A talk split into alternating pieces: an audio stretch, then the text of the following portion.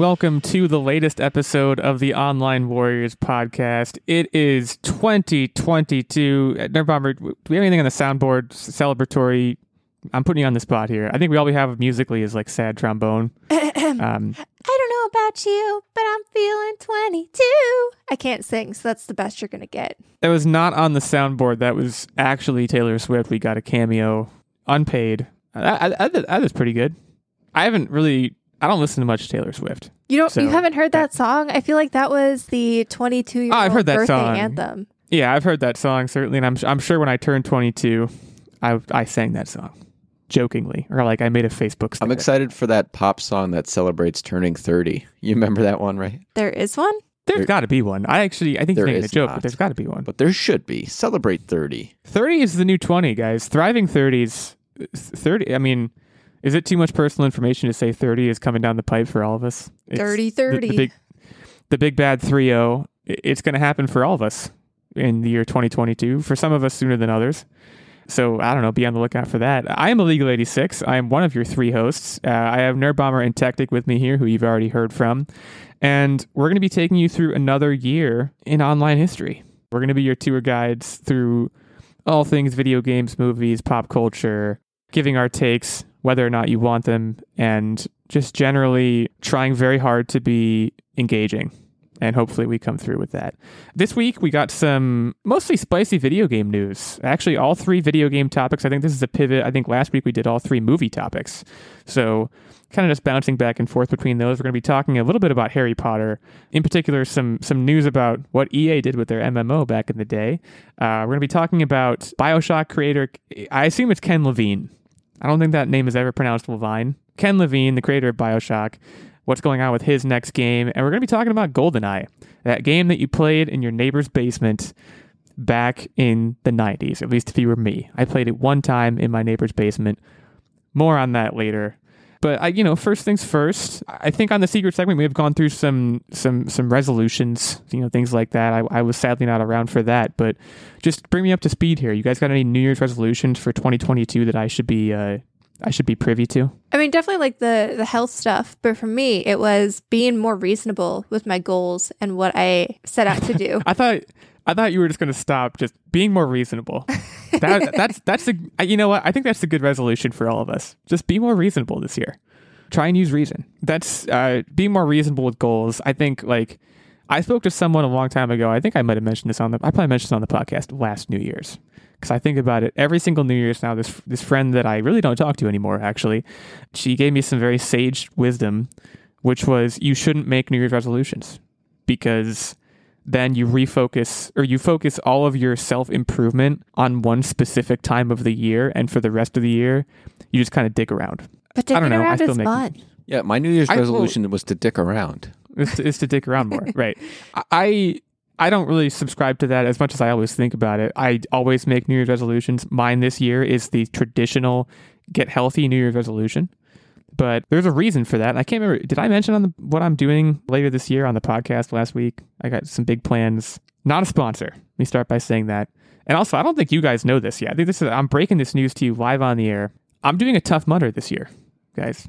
Did Yeah, I mention told this? Did I tell you this? I told you this. Did I do this? I say it on the air last week. Do I? Have I don't no memory? remember, but I feel like my reaction, if it was on the air or even just like between the two of us, I remember being like, "Ooh, It was that's along the rough. lines of my uncle's making me do it. Uh, My uncle is making me do it, but that's as good a reason as I need to do it. And obviously, in order to survive it, I need to get healthy. So, like, what's the workout plan? Just pull ups? I've been told because my uncle's done it before, my cousin's done it before.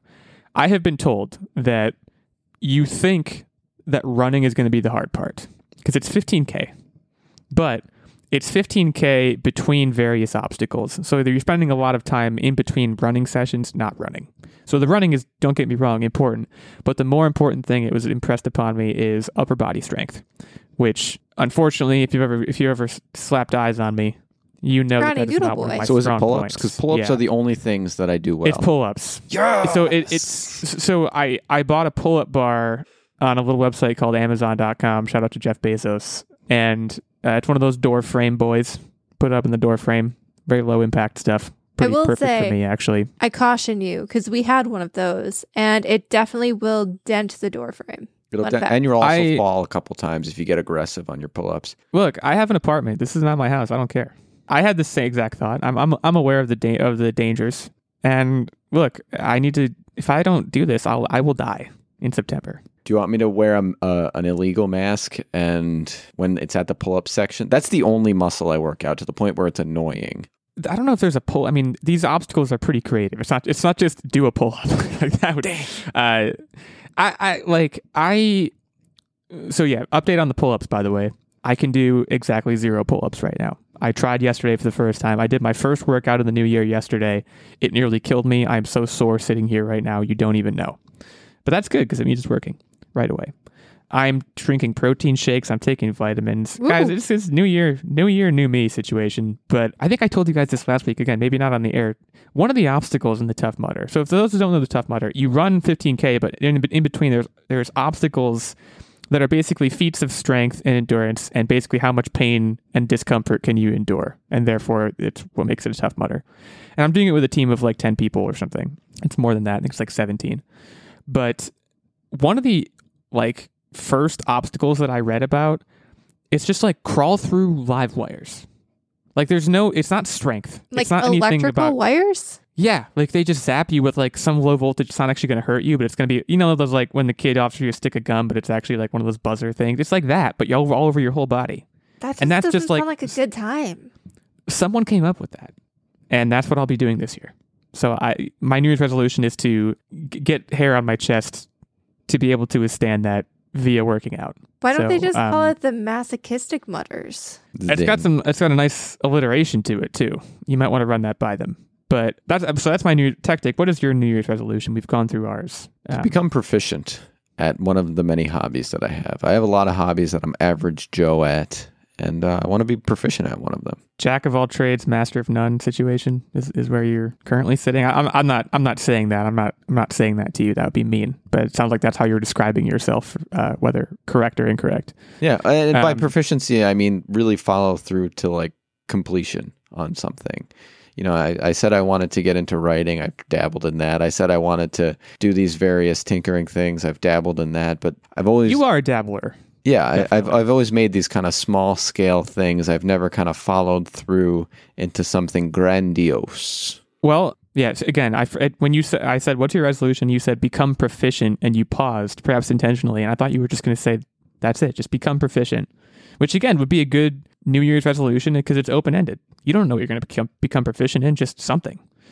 I think we're all going to nail it this year. I think 2022 is going to be a good year for all of us. Hopefully for everybody, not just the three hosts of this podcast, but you know, 2022 it's, it's going to be an exciting year. Uh, lots of news to be had, so we can dive right in to Harry Potter. Now, I want to I want to sneak in a minor "What are you up to?" here, and say, and I guess ask you guys: Did you watch the new thing, the new Harry Potter thing? I can't even think of what it's called right now. Harry Potter twentieth something. I haven't gotten around to it. I think it's like a two-hour time Don't do it. right? It's an hour forty five, and it was an enormous waste of time. Oh, that's I sad. uh, I want to soapbox here a little bit and say just how how bad this was. It was they literally like it was so cobbled together, and this is not an exaggeration. This is an actual news story that broke. I think today, the day we're recording this, they were talking. Like, they were interviewing Emma Watson, talking about how she got her start in the Harry Potter movies and how when she was young, yada yada yada. And they showed a picture of Emma Watson in Mickey Mouse ears at like a breakfast table eating breakfast while she was talking. Then fans all came out and watched this, and one fan, who was not me, said, No, that's Emma Roberts.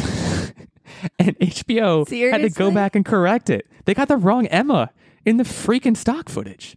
It's just, it, it felt very cobbled together. It felt very emotionally manipulative without a lot of substance. A lot of like, the cast interviewing each other and just making these very cloying remarks about like oh we we all still love each other and we all miss each other every day. And it's just it i don't want to be a cynic but i'm going to be. It rang so untrue the entire time. And there was no well i shouldn't say no but there was very limited like behind the scenes interesting substance which is what i showed up for and it's not what i got so I just wanted to throw that in there before you, this is a Harry Potter topic. I wanted to throw, toss that out there and basically warn people not to watch it. Uh, again, maybe that's the cynic in me, but there was at one point a Harry Potter MMO. Now there is a Harry Potter game coming. I don't think it would be characterized as an MMO, but there is a one coming now. But there was one way back in the early 2000s that EA was working on. And this is a fun news topic. This is not even, maybe this isn't even considered news, but it broke on IGN that in the early 2000s, EA canceled this project because the company, and I'm quoting, didn't believe that the IP would have a shelf life longer than a year or two. So just take a second, imagine, maybe close your eyes if you have to, listeners. Imagine the most wrong you've ever been. you probably have not been this wrong. Like that's big companies get it wrong, man. And you know, EA, we all know EA has gotten it wrong quite a few times. Well, what's crazy But- to me about this is like, then they went on to make so many adaptation games. Like every single movie had a game adaptation. They made the freaking amazing Quidditch game, which I played the heck out of. And like, yeah, I know consoles where kids primarily played, I think back in the t- early 2000s, because realistically, I think like the early Harry Potter IP stuff, like the first three books were more geared towards kids. And then, you know, it kind of gained a more adult gathering and following as the books aged up. As we aged up. Well, right. And so I think like those early books and the early movies were probably more geared towards kids who would play on consoles. So maybe an MMO wouldn't have like worked well.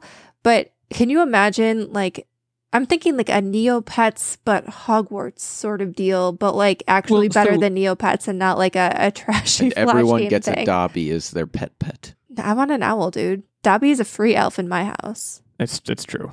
And if, he, if he's not, just give him clothes. This game was very far along before it was killed. It had a working beta. All the necessary research was done. EA was even in the process of working on systems to mail out prizes and ribbons to players Are you serious? in what was called a combination offline online experience. dude, what? I mean, this would have made it my life as a kid. it, it- yeah, in like in 2000 whatever, two, this was between 2000 and 2003 this game was reportedly in development, which let's not gloss over that by the way.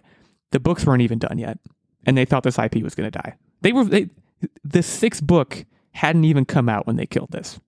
That is just insane. And it sounds like it would have been lightning in a freaking bottle. So again, just imagine how wrong you've been. You haven't been this wrong before. look at the reaction and this is even in the context of jk rowling being like a kind of persona non grata these days when they announced hogwarts legacy what was that two years ago three years ago everyone 2020 was when it was, was- announced. Stoked like the buzz around that game even with all of the crazy stuff that J.K. Rowling has been involved in, drawing question to the IP in general, people were still like, you know, these these books, these characters, this whole franchise is something that like I loved as a kid and I'm excited for. Imagine how much money they could have raked in. They are probably kicking themselves. So WB is coming out with Hogwarts Legacy. It was originally slated for a 2021 release when it was announced, but it was pushed back during the year last year and is slated to be released this year. So we will soon, you know, EA is going to get a get a strong helping of "Told You So," kind of just from the world, I guess.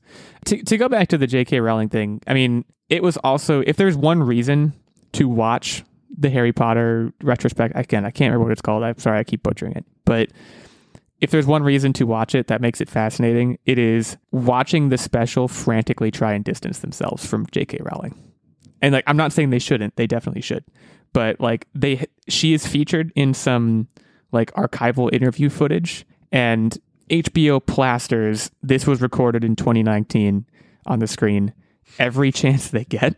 And again, for for good reason. If you don't know what's going on with J.K. Rowling, pause the podcast, Google it. Sh- She's not a nice person. TLDR, just- I- I'm- she's just an obtuse human Yeah. being right now. she's she's just it, it it's fascinating not just to watch the special but it is fascinating to i think it's fascinating for a lot of people maybe all the fans of the series it's fascinating to come upon a person who has created this incredibly positive world that has taught so many people so many lasting and important lessons about inclusivity and you know living life in the correct way. And you know it's it's this fair, this this book series ferried people through childhood myself among them. And then she was like okay i now have all the money in the world. What if i was the worst person? Like it just it it it boggles the mind. Well, what I don't I don't- understand is like, even if she was always this person, we didn't know and we would never have It didn't known come through. if she didn't Yeah. Tweet it. Like, I just, I will never understand. Some people just need to have their phones taken away. That's all. reading the books you know, and even watching the movies, all that, like you wouldn't get that from any of the what she's created. And it's just it's amazing to see the creator distance herself from the creations so profoundly and so negatively. Well, I but think anyway, we, one of we my favorite on that, things, but- though, just in general, though, about the Harry Potter franchise and everything going on with her is like, okay, yeah, if you buy new things now, you're obviously putting money in her pocket. But like the stuff you already enjoyed and liked and whatnot, like we own that world now, kind of, you know? Like yeah, one of the Oh, cool yeah. things about art in general, be it a movie, a book, a game, when you experience something, you make your own interpretations. And I guess this kind of goes back to what we were talking about with our guest interviewer, Daniel Greenberg, a few episodes ago. But like you have your own interpretation of what's going on. You kind of own an art form when you consume it. So that is, Yeah. I guess, one positive spin. If you were like us and really loved Harry Potter growing up and are now just like, what the what? I, I- think there's an element of what she did and continues to do that is that's her clinging to relevancy. But like, because before all that stuff broke, you remember what she used her Twitter account for before that? She would like, she would literally tweet things that were like, yeah, wizards would take a dump and then they would apparate the poop somewhere.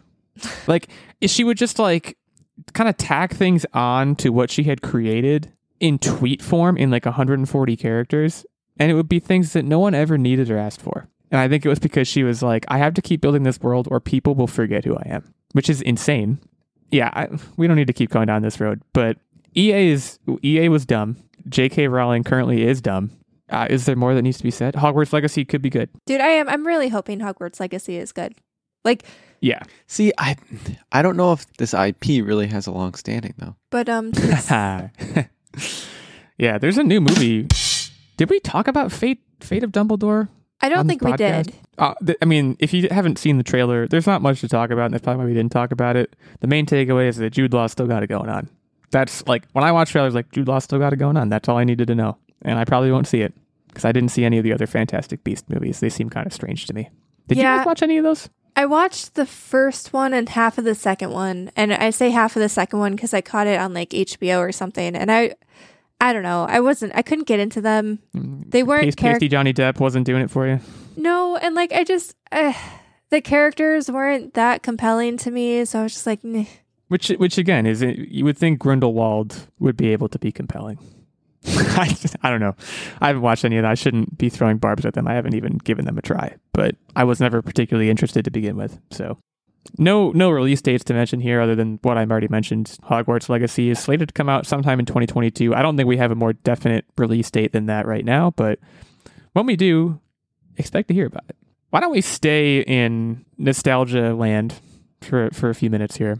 I guess what I want to ask you guys first, you know, did you play GoldenEye 007 to any specific and significant extent? Because uh, what I mentioned before was true. I played it once in my neighbor's basement. This was not even a neighbor that was a friend of mine. He was a friend of my brother's. So I don't even know why I was there. I, I'm sure I wasn't supposed to be there. And people were having a real good time playing that game. Yeah, I know it's, the- it's a legendary game. That was like the go-to game for at my cousin's house as a kid. so, so the news here essentially is that there's a website called True Achievements that tracks Xbox achievement activity, and they picked up on an achievement. True Achievements, yeah, and they picked up on an achievement list for GoldenEye 007, which had never been seen before. 55 achievements that are worth a total of a thousand uh, gamer score, which is a hint that there may be a new port in the works. There was, and I, I thought I remembered this, there was an updated version of GoldenEye that was being developed for Xbox Live Arcade, but it was canceled due to licensing issues. um, I don't know if that has been since revived, but it does seem like the kind of thing that, you know, really should happen. Rare was doing a GoldenEye 007 remaster. That was also canceled, but in February of 2021, about a year ago now, I guess the game files were shared on the internet. We didn't talk about this in the podcast. Sounds like a pretty significant thing. I just don't know. I mean, Project 007 we did talk about. That's uh, a new game coming from Hitman developer IO Interactive. I can imagine a remaster or a port having all kinds of issues, particularly surrounding licensing, like was mentioned before, and the use of Pierce Brosnan's likeness. No, I think it, But it it would be one of those things where Pierce Brosnan would be like, "Heck yeah, bring this back." Prob I mean, he probably doesn't care. He probably doesn't even know what a video game is. He's Pierce Brosnan. But like, I, mean, does it even really look like him? When you think back to graphics back then, like it probably just looks like a pixely blob man. There is a picture here in this IGN article that is Sexy hysterical. It's you you know the the typical James Bond movie beginning, which is he's in the bullet of the gun and like he shoots at you and the blood runs down. You you guys have seen James Bond movies. Mhm. And there's a screenshot of that here and it's taken from the game and it it is Pierce Brosnan's face. But it looks like you know the scene at the end of Deadpool where he has Hugh Jackman's face cut out of a magazine and he's taped it onto his head. It Yeah, looks that's like how that. they did. Like it that- that's how they animated faces. They basically stuck on a picture on these moving characters, these sticks. like yeah, well, like polygons, like three triangles with a with a picture kind of plastered over it. That's what this looks like. So yeah, that's a good point, but uh, I don't know. I don't know if this would be a port or a full remaster. Presumably there would be some graphical improvement applied to it, but it does seem like a no-brainer in a day and age where nostalgia is a particularly valuable currency and in a day and age where rare probably doesn't have a whole lot going on right now. I was honestly confused that it never got included with like the rare replay package. Remember when that was a big thing when the Yeah. Xbox One release, there was all of the rare games basically packaged into that one, and they basically ported it over and scaled everything up so it was playable on the Xbox One. And it's Yeah. kind of confusing to me that they never either patched it as part of the collection or brought it back in any capacity to be played. And especially when you look at like the Xbox in general over the last I don't know, maybe five years or so. I feel like their big play was, other than Game Pass, you know, backwards compatibility. They were bringing all of these old games to the Xbox One for the longest Yeah. time. And how did this not happen already? I remember v- very specifically when I was deciding, I, you know, you and Tactic were in on this decision when I was deciding, okay, do I want to buy a PS4 or an Xbox One? I was looking at certain characteristics of each, obviously, and, and the backwards compatibility for Xbox was a big sell. And then Rare Replay, I remember I was making a list of like what games are exclusives on specific consoles and what, what games do I really want. And Rare Rare Replay was what I believe it was called, was at near the top of the list mm-hmm. for Xbox because they had so many great games that I had played before, like the Banjo Kazooie games and all those. Like, I was very very invested in that. And you're exactly right. You would think they would have been like, okay, what's our most popular title maybe ever? Because I would think it's got to be close to the top of the list for them. Again, it, mu- it it it must be a licensing thing. I imagine IO Interactive probably had to go to the ends of the earth to get the James Bond IP signed over to them. But nonetheless, it would seem like the kind of thing where everybody wins. You know, it's one of those like it's one of those things where it should come out like almost like um Tony Hawk, Mhm. the remaster of Tony Hawk. It just made perfect sense. Everybody won. There were no losers. Gamers won. Tony Hawk won. Whoever produced it won. I think it was EA. I can't even remember. This seems like it should fall into that same exact category of just like, remember this game? Here it is. It's back and it looks better. Go enjoy it. Don't worry about anything else. like, It'll be know. interesting. It just- like they'll have to revisit the controls, I would imagine, because even a lot of the old games that are backwards compatible from like the Xbox, original Xbox or 360 era, playing them back on the Xbox One, especially when you look at how controller schemes have been really honed in, especially nowadays. right. I feel like it's going to feel clunky as all heck if they don't revisit that and like tune it up a little bit. You know what I mean? Well, so I, I've heard because I almost, I think I might, I must have mentioned on the podcast at one point last year, sometime during the the gray soup of time that is pandemic life. I bought the remaster. I'm not even sure if it was a remaster, but uh, for the Nintendo Switch, they re-released Star Wars Racer, which is that pod racing game that was out on the N64 way back in the day. Mhm. Played through it and loved it. And I was gonna buy Star Wars Jedi Knight 2 Jedi Outcast, which is like one of the more popular Star Wars games that ever existed. But I I read a bunch of reviews and they kind of said what you're what you're talking about, which is the controls suffer so badly. Like playing them back in the day made perfect sense. Playing them now with the controls being what they are, it is so painful to do.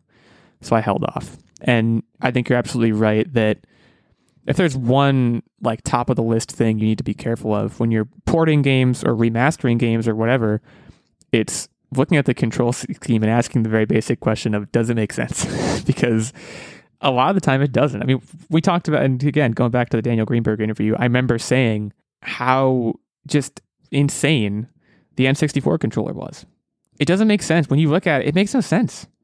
They definitely didn't do like ergonomic studies on that thing. 100% did not. It's just there's uh, like I mentioned then, like there's just a huge portion of the controller that is never being used because you have two hands and it has like three protuberances that you're supposed to grab.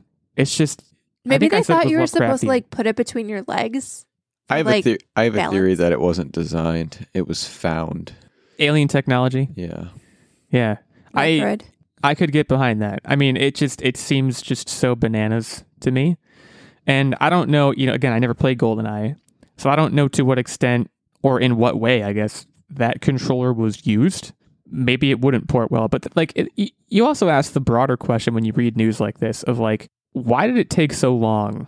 James Bond movies have been coming out every like 3 or 4 years for the last forever. And I don't after GoldenEye didn't James Bond games just kind of die for a while? Like there might have been some other movie tie-ins, but it seems like a very easy opportunity to make a buck.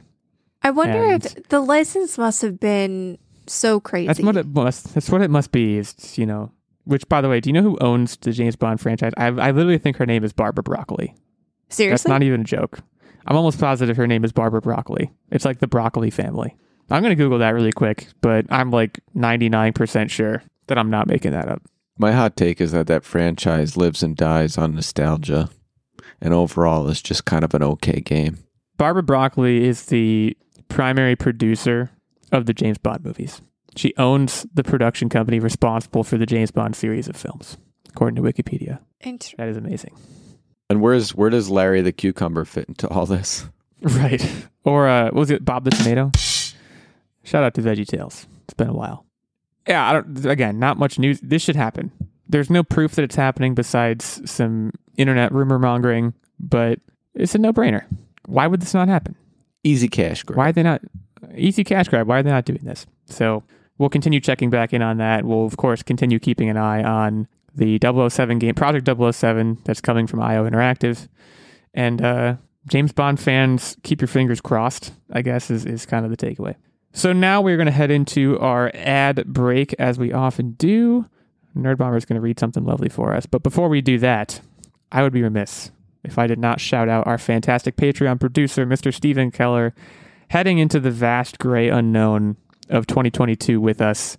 And might I add, doing so fearlessly, honorably, nobly, as a knight of the round table would. I don't know. Can we lay claim to the round table, or is did King Arthur? Is that like trademarked? Do we need to have a different shaped table? Can you trademark? Like, I feel like that's ancient lore almost. I don't know. It's like public domain. Yeah. Uh, we have I'll a tell you what. we have a we'll do- rectangle table.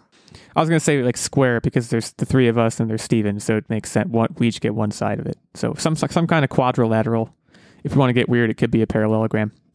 But we want to thank Stephen. Uh, as a producer on the show, Stephen gets this shout out every episode. He gets input into the weekly game segment.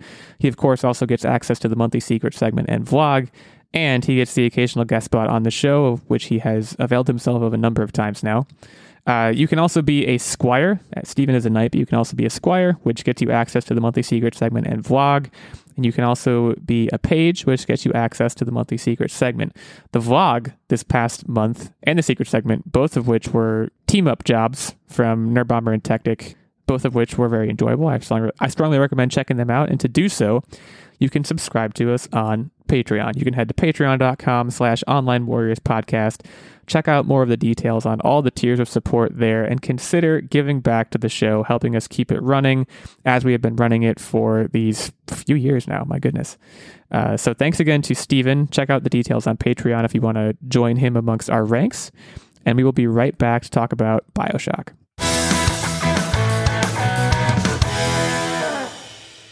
Look, this time of year can be really tough. You know, we're past the holiday season, getting into the winter doldrums. You're seeing everybody on social media post their goals. And, you know, sometimes you just feel like there's roadblocks in the way, whether you're depressed or you just feel like there's something preventing you from achieving your goals, that you just feel like there's something interfering with your happiness. That is where our sponsor, BetterHelp.com, can come help you. BetterHelp is a really great program that assesses your needs and will match you with your very own licensed professional therapist. Everybody is licensed through BetterHelp. It's not just some Joe Schmo who's on the other end of a chat line. And they allow you to connect with that therapist in a safe and private online environment. It's super convenient, and you can even start communicating with your therapist in under 48 hours. So you don't have to worry about setting appointments a month or so out. You can get something very fast as soon as you need it. It's not a crisis line and it's not self help. It's professional counseling and it's all done securely. You know, one of the cool things about it is with the messaging aspect of BetterHelp, you can send a message to your counselor anytime that you're feeling low or that you just need to reach out and have some help, and you'll get timely and thoughtful responses. On top of that, you can even schedule weekly video or phone sessions to get a little bit more in depth one on one time, and you'll never have to drive somewhere, go out in the cold, or sit in a weird, uncomfortable waiting room. BetterHelp is committed to facilitating great therapeutic matches, and they make it very easy and free to change counselors if you ever feel like you would be better served by a different counselor. And it's also more affordable than traditional offline counseling. You know, if you need it, there's even financial aid available. The service is available for clients worldwide, and you can find the particular expertise that you need. You don't even have to limit yourself to anyone located in your general area. You can connect with people all around the world. You know, the licensed professional counselors are specialized in depression, stress, anxiety, trauma, grief, anger, family conflicts, you name it. There is some counselor out there who can help you. The best part is, just like traditional in person counselor, anything you share is confidential and it's convenient, professional, and affordable.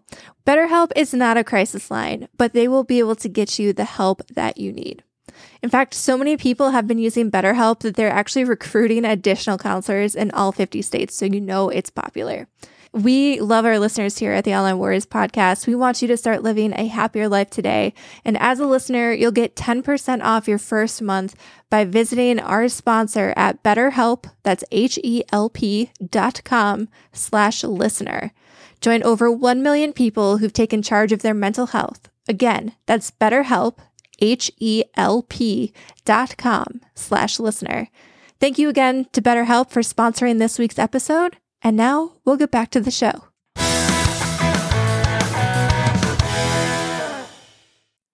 Okay, we are back to talk about Bioshock. Now, we're not actually we're not talking about Bioshock. We're talking about the creator of Bioshock, Ken Levine, whose next game is reportedly in development hell. Now, Ken Levine is now working for his studio, Ghost Story Games. Uh, they started working on this game around eight years ago, and it's supposed to be their next, or their sorry, it's supposed to be their first project. So this is another one of those stories. They split off, I believe, from Irrational Games, uh, which closed in 2014, and Levine started working on a game with a premise that Levine called, and I'm quoting here, a narrative Lego, which sounds particularly what's the word? Is that a good thing or a bad thing?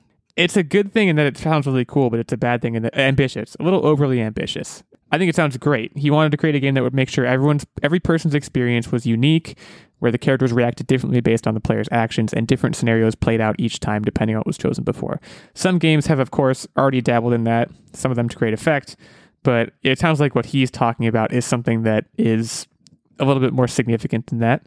It was originally slated to release by fall 7 2017 it was going to be a sci fi shooter uh, set on a mysterious space station, similar to Bioshock, and also, dare I say, similar to Dead Space, one of my favorite games ever. So it sounds like it would have been great. Yeah. It has entered development hell. Reportedly, some ex Irrational Games developers have have mentioned that he's a little bit hard to work with. It sounds like because he wants things that are a little bit nebulous. So again, this is kind of just proof that not everyone gets it right. It, it, you know, if and if today's episode had a theme, I think that's what it would be. Not everybody gets it right all the time. Well, he's not he's not only a little bit nebulous, but also he just kind of if he sees something completely different that he's like, "Ooh, I like that." He wants to strong arm it in and and continue to delay, which is fine because the, he has basically unlimited time, no deadline to make the perfect game, but boy, does it got to be frustrating to work with him. But at the same time, to not have a deadline, oh, that's also got to be super nice. Yes and no, but I feel like there's probably financial obligations that come into play at some point. Like, You would think that if a game is churning and churning and churning, there has to be either a publisher deal or advertising deals or something. And whoever your partners are are going like, okay, well, if you don't give us this game soon, we're going to drop you. I mean, even So even from- us, right? We we kind of want a new Bioshock installment or something Bioshock esque. So I'm gonna drop you.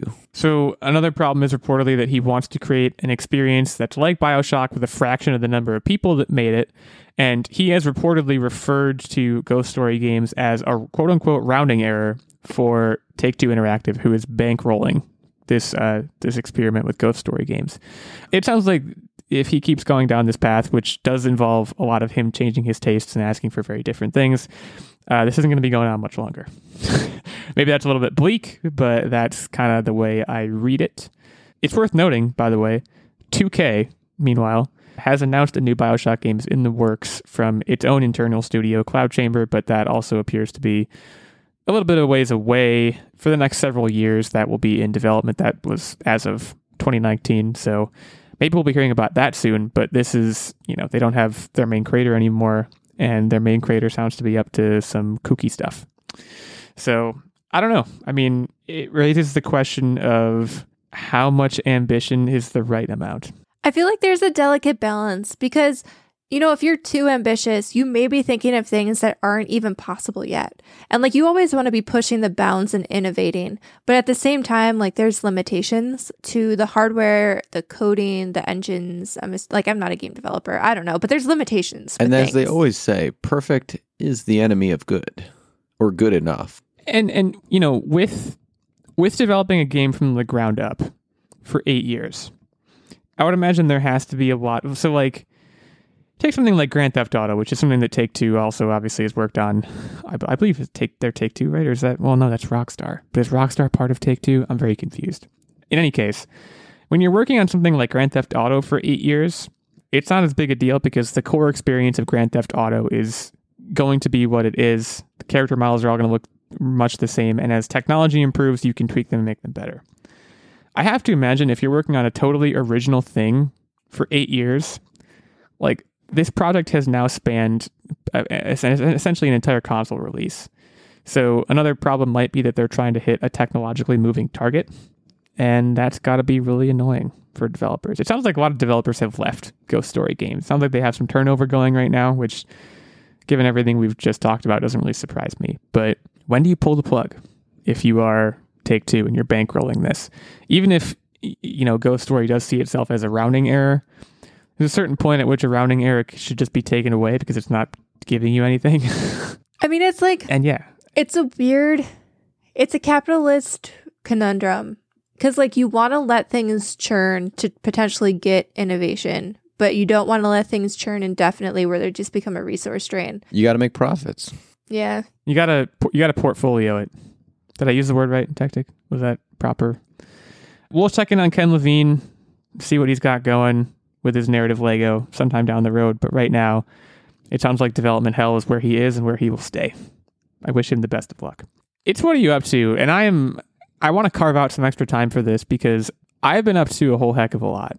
I already like kind of snuck in the harry potter anniversary special thing whatever it was called into an earlier news segment because I knew I wasn't going to be able to fit it in here because I've done so freaking much.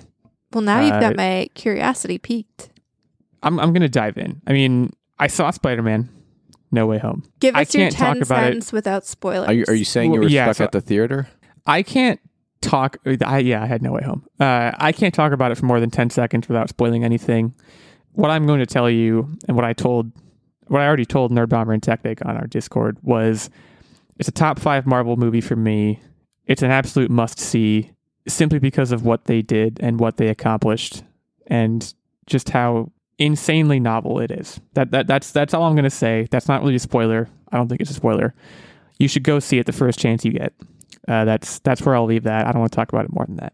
I did watch two other movies. It was a big movie week for me, and I want to talk about both of them because they were both good in their own right.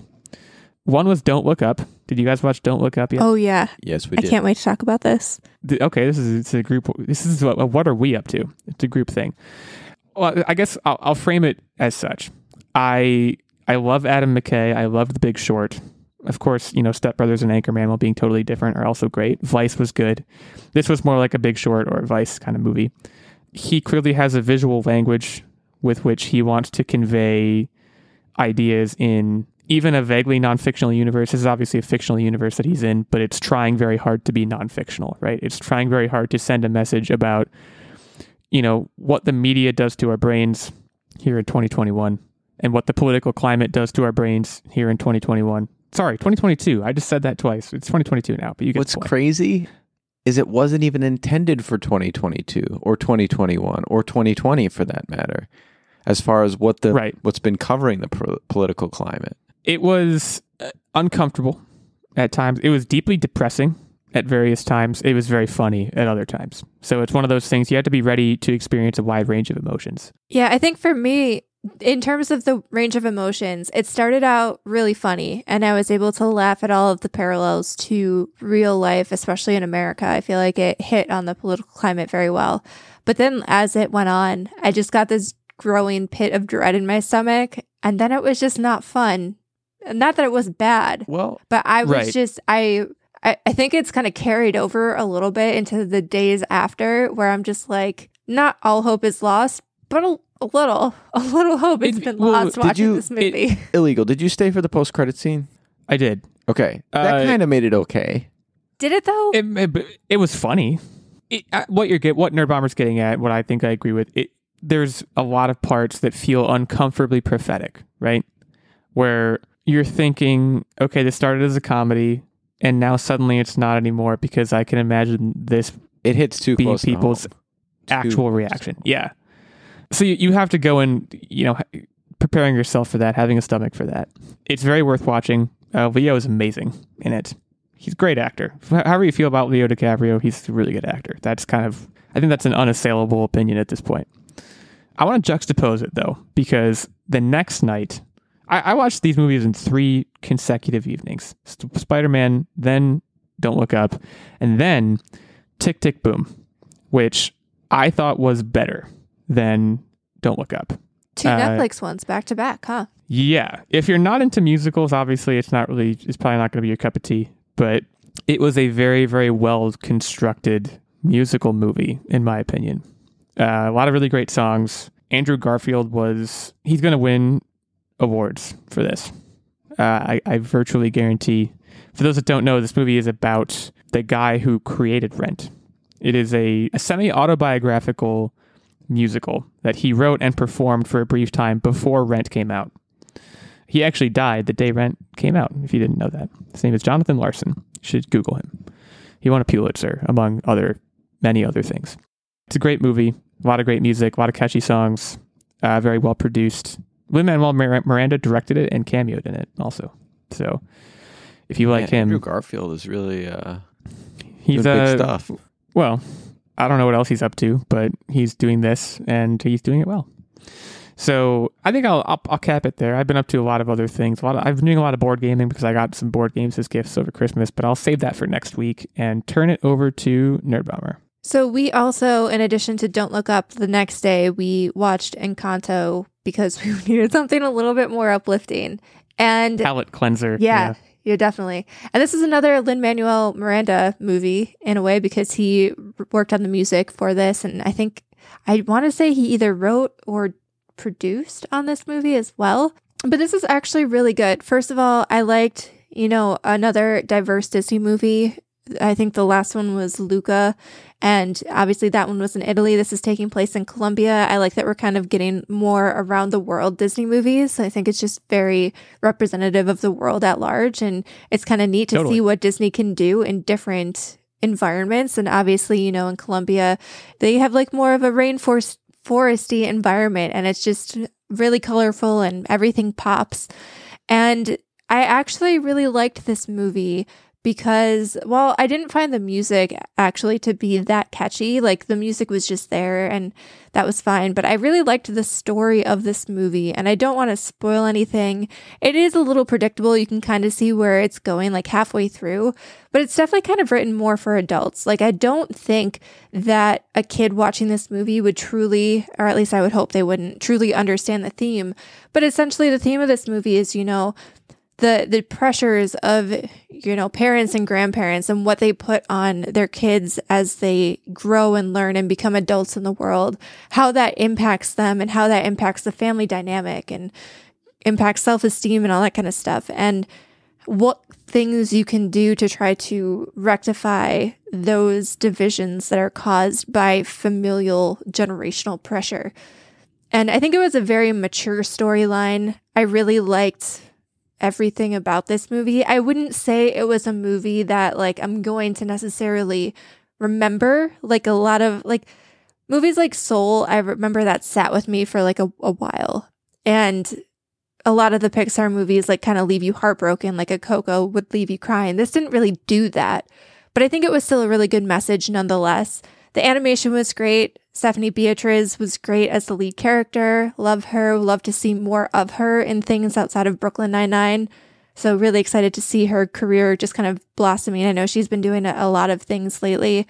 And overall, it was just a very, I enjoyed the movie. I wouldn't call it like Disney's best in a while, but it was a lot of fun. So definitely would recommend that as a nice palate cleanser. And the other thing is that we started playing Mario Golf Super Rush which was a Christmas gift that I got. And we so far have mostly played motion control golfing. Me and Tactic have been duking it out on the links. And it's actually, when you use motion control, it actually feels semi realistic. Like you actually have to have a decent amount of control, control your swing, make sure you're not swinging wild like Tactic sometimes does, or you'll end up in a bunker. And just relax. It's a strategy. and there's not a ton of courses, but if you're playing a full 18 holes, I think it would probably take like an hour, hour and a half, maybe even two hours, depending on how slow you are. And, you know, we have the little golf club grippy thing, so it makes it feel more realistic. So I'm having a lot of fun with that. My only weird complaint is that, like, the adventure mode, which is the single player campaign, for whatever reason, they decided you can't use motion controls you only have to use like you know how in Madden when you're kicking a field That is goal, weird. like it has that like meter that you just click a button and that's your, Yeah. your like that's what they decided adventure mode would be like. And that to me that's strange. Like why not just enable motion control? You have it in the rest of the game. But hey what do i know? But it's fun. I'm enjoying it. So good fun over here. I feel like in that context, you you know a decent amount just as a user of like why would why would you do this? right? It seems very strange to me, but I don't know. They're Nintendo. Like you like you were getting at. I guess they probably have a reason. I just don't know what. nintendo's gonna nintendo Right. Absolutely. So my turn. Yeah, it's your turn. Go go right ahead. So I don't know if you guys know this, but this last week was New Year's, and if you are a Patreon subscriber, um, you know that I love to cook, and you've actually gotten the opportunity to see me cooking in action. I planned a wonderful three-course meal consisting of a bacon beer cheese for the first course with bread, carrots, and broccoli for dipping. The next course was chicken and steak that is cooked in your boil of potatoes, beef broth with roasted red pepper flakes, and then we're going to move on to the third course, which is chocolate, and we will be dipping marshmallows, strawberries, and pineapples. So I had an absolute blast making this meal. It was just like I said, you guys will get to see me thrive in the kitchen on that. The other thing that I put an ungodly amount of time in, um, as you guys have heard from last week, I'm trying to get into drones. And I spent days upon hours on forums, on Reddit, researching, trying to get the cost down, down, down, down, down to entry to have a completely programmable flight controller drone system. And you know what? Best I could do was $300. And I feel like that's like reasonable for a drone, That's but I pretty good. but I just got to pull the trigger, and man, I am struggling with that one. So maybe next week you'll hear me excitedly go, I did it, guys, I did it. Or maybe you'll just hear me go, nope, but I So just need to by- come through that hurdle. This is by the components and assembly required. Assembly is required. Yeah, it's it's a custom build with various components being brought mean, if- together for if one i had to system. liken right. it it would be like building your own pc from scratch but this is with a drone Yeah, and and uh, for a first time PC builder, it is daunting. Oh, it's definitely daunting. I, but if anyone can do it, I think it's you. If there's look, if there's one place that I know you're comfortable, it's the kitchen. If there's a second place that I know you're comfortable, it's the Tinker Zone. I made that term up, but I think it's it's apt for this. Also, when I say Yeah, but up one until to now, talk was all the of my kitchen, tinkering has have been like twenty to to thirty dollar projects, right? This is ten times sure, that. this this is a step a step upward, and I, I, I'm willing to acknowledge that. But I believe in you. And before before we went on the air, I was imploring you to drop those fat stacks and and make this a reality. If only so we actually does this have a camera on it? This drone, or will would it? This one does not, but it will have programmable autopilot where you can just say go. And that's that's that's the step that I'm going to take. So you're you- you're going for Sentry drone Correct. situation. Cool. I was gonna say that at a camera on it, you could make some Because then I could just be like, some some vlogs. be like, hey Alexa, attack. Wow. Right. Oh, that's it, at the end of the day, that's what all drone users want. So, uh, I think you should go for it. So keep us updated on that. Keep us updated on your kitchen adventures. Some other things have happened. I and I, I want to circle back because I forgot to mention one personal thing, which is that I beat Nerd Bomber in a fantasy football league and I won the championship. And yeah, that's it. I just wanted people to know that. It at least makes people- me feel better that you beat me You just to to, go on to win. But Yeah. you skirted by by the skin of your teeth this week. And Team if I Destiny. had won, The skin of your teeth. if I had won, I would have knocked your opponent out of the ballpark. Look, Team of Destiny. I, I don't know what else to say. Team of Destiny. That's what it was. We don't need to get into specifics, but I just wanted to kind of lord over you for a second. Mission accomplished. And uh, on a much more depressing note, something happened to all of us this past week that we need to acknowledge. Uh, we we lost the queen, guys.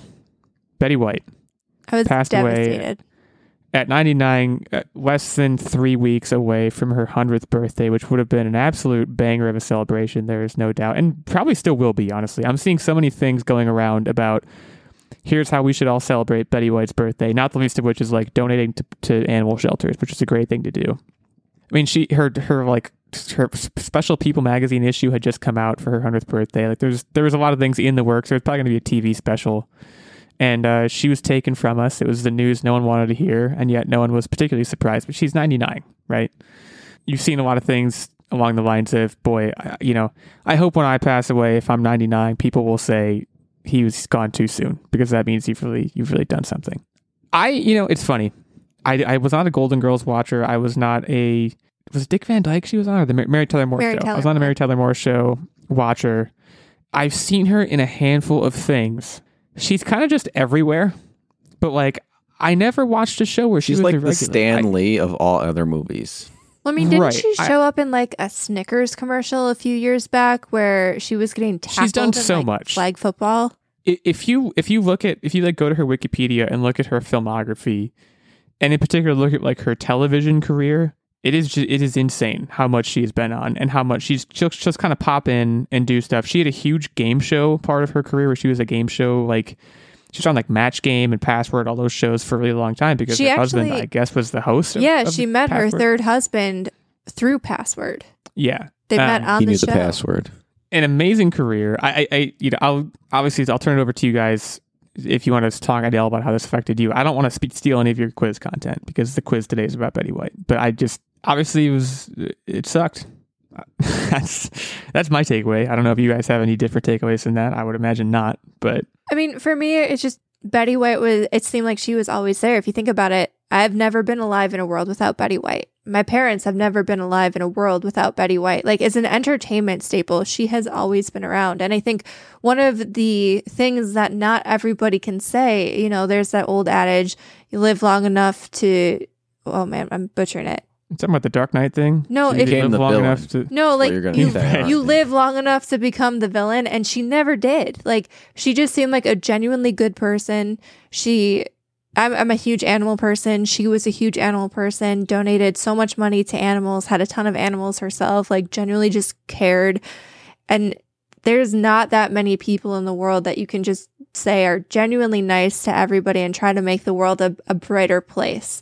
And she not was a single bad thing. It, it it's it's definitely reminiscent of when Robin Williams passed away. In that everyone was like, he- there was no bad story. He was just everyone's like he was the nicest person in the world to me, and he did not have to be. That was like kind of the the moral of the story with him. And it seems like it's the same thing with with Betty. So, a huge loss of an American icon. There is no doubt. So I guess we'll honor her by Yeah, not making a time. game of her her life, but you know, learning more about her. Some of the details that we I mean, everybody knows that she was on the Golden Girls and the Mary Tyler Moore short show, but like there's so much more that she did that people just don't know about. So that's what I tried to really pull from for our quiz topic this week. Um, I will say the slate is clean for a new year. Slate is clean. I- I've been coasting on a large cushion for a long time, and I'm feeling pressure for the first time in a while. So I'm going to see how I respond to that. So we'll start with this first question. Since Tactic lost last year, we'll give him a little bit of a break. Illegal, you will go first for this first question. So Betty White was actually a huge fan of Parade. She loved him. And she was the host of NBC's Macy's Thanksgiving Day Parade alongside Lorne Greene for how many years? Is the first question. Now, first of all, I have no idea who the second person is, which again is just a testament to how great Betty White is. How many years? This is a long time. She she was she sat in this chair for a while. Seventeen years, guys. Seventeen years. I'm gonna say one. I think it was less than 17 years. All right. Tactic gets his first point on this one. She was the host for nine years. She was actually the host of the annual Tournament of Roses parade for much longer. However, because these parades were on NBC and the Mary Tyler Moore show was on CBS, as her popularity and Oh, fame of that show grew, they decided that they would pull her from her parade docket and all of the rival promotion that came with her. And then she was no longer part of the parade. And she was actually quoted at one point. This is not a direct quote, but basically saying how she was so sad to basically be sitting at home watching other people doing the parade because she loved parades that much. So big parade girl. Love that. Nine years is a long time. I don't want to. I don't want to crap on that. Oh yeah, it's still a very respectful tenure for sure. Yeah. So as Okay. as you guys may know, Betty White was a huge lover of animals to the point where in an interview with ABC News at one time, Betty White said that if she wasn't a singer or an actress, she actually wanted to be either a park ranger or a zookeeper. The US Forest Service then went on to make her an honorary forest ranger. At what age did they bestow that honor upon her? And Tactic, you go first with this one. I'm gonna say 65. Boy, it's a really good guess. I was going to say 67, but I'm not going to do that. She was older, definitely. She would. Uh, I'm just add 10, 75. All right, Illegal gets this one. They actually gave her the official honorary forest ranger title at the age of 88 years old. Holy Moses! She was a good for you, Betty. for almost 11 years. Yeah. Incredible. So, speaking of Wow. long times, Betty actually mm. holds the Guinness World Record for the longest TV career for an entertainer. In what year did her career start? Oh God. Okay, so it's 2022 now. it was well, it was 2021 when she died. She was 99. When did TV start? That's that, that like that's literally the operative question here is when did television start? I'm gonna say 1945. All right, Tactic. That's a really good guess. That's basically the math that I just did. Yeah. Uh, I'm gonna say 1946. Okay, you guys actually both busted here. At just 17 years old, White's career in the entertainment business started fresh out of high school. She worked at a local TV station in 1939. So no points. I, I literally, literally did not know there was TV then. Uh, and in fact, I still don't believe it. that's fine. I don't want the point. Tactic wasted is plus one. So, yeah, that's good for me, I feel like. Okay, so next question up. In the first 24 hours of activation, Betty White took Twitter by storm. How many Twitter followers did Betty White get In the first 24 hours, or like total. in the first 24 hours? Mm. 852,000. Oh, it's so much more than that. I'm going to say 2 million, but it's more than even that. All right, this one you actually both busted again. She amassed 118,000 followers. So you overestimated a little bit. I knew it was in the hundred thousands. Y'all, y'all are doing my, my Queen Betty White dirty. That you, y'all should have followed her much sooner. That's just that's those are rookie numbers. Fine, I didn't want the point. Let's let's continue. Okay, so I have two more questions and a tiebreaker. I figured we'll give Betty a few more questions than we normally do, just because Sure. she's so great. How many Primetime Emmy Awards was she nominated for? Oh gosh, this is going to be a large number. Oh, Betty. Oh, Betty. 37. And Tactic? I'm gonna say 45. You both busted again. Jeez, Louisiana. It's going to be, this is a one to one thriller here. Okay. She was nominated for 21 Primetime Emmy Awards and won five of those awards. Uh, the takeaway here is that we really love Betty White. I feel like we're we're overestimating everything because we love her so much, and I'm proud of that. Okay, last question, and I have the I have the upper hand here, definitively, in this one to one thriller we have going. So, Betty White once said that her portrayal of Sue Ann Nivens in The Mary Tyler Moore Show was her first big hit. In how many episodes did Betty White appear in The Mary Tyler Moore Show? Oh God, I'm going to say f- did you say anything, or did you just make like you were going to say something and then you stopped? 55. Fifty-five. Okay. Well, I was hoping not to have to do this, but I feel like it is definitely higher, so I'm gonna have to go fifty-six. Okay, you guys both busted again. So please don't Come bust at my tiebreaker no. because that will That make was it. strategic. I picked a number that I knew was too high because I had a That's not that high. guess I mean, how many episodes of the show were there? So she was a recurring character, but not like a main staple. So she didn't appear in every episode. She actually only appeared in 45 episodes of the show. Oh, jeez, we were so close. Okay. Uh, well, look. Before you say the tiebreaker, let me just tell you, Betty White deserves better than this. There, there's absolutely no doubt. I apologize to Betty. This will be a text-in tiebreaker because Tactic and I clearly cannot handle just standard quizzing at this point. I mean, hey, So, she's uh, she's getting it down to the wire here. At least you know it's a very close game. Very exciting, for sure. Uh, lay it on us. I'm ready. How many episodes of The Golden Girls are there? This was obviously one of her main roles that people know her for. Okay, you have my answer. Illegal takes home the first game of 2022 with an answer of 100, but their actual number was 180. So he beat Tactic out here. There were 180 total episodes of The I really Golden thought you were going to bust. She played Rose Nylund from St. Olaf. If anybody ever thinks of St. Olaf, you will think of Betty White, I promise. Did you did you say like one tactic? Did, were you just saying I was going to bust? You said one. I said 75. Okay.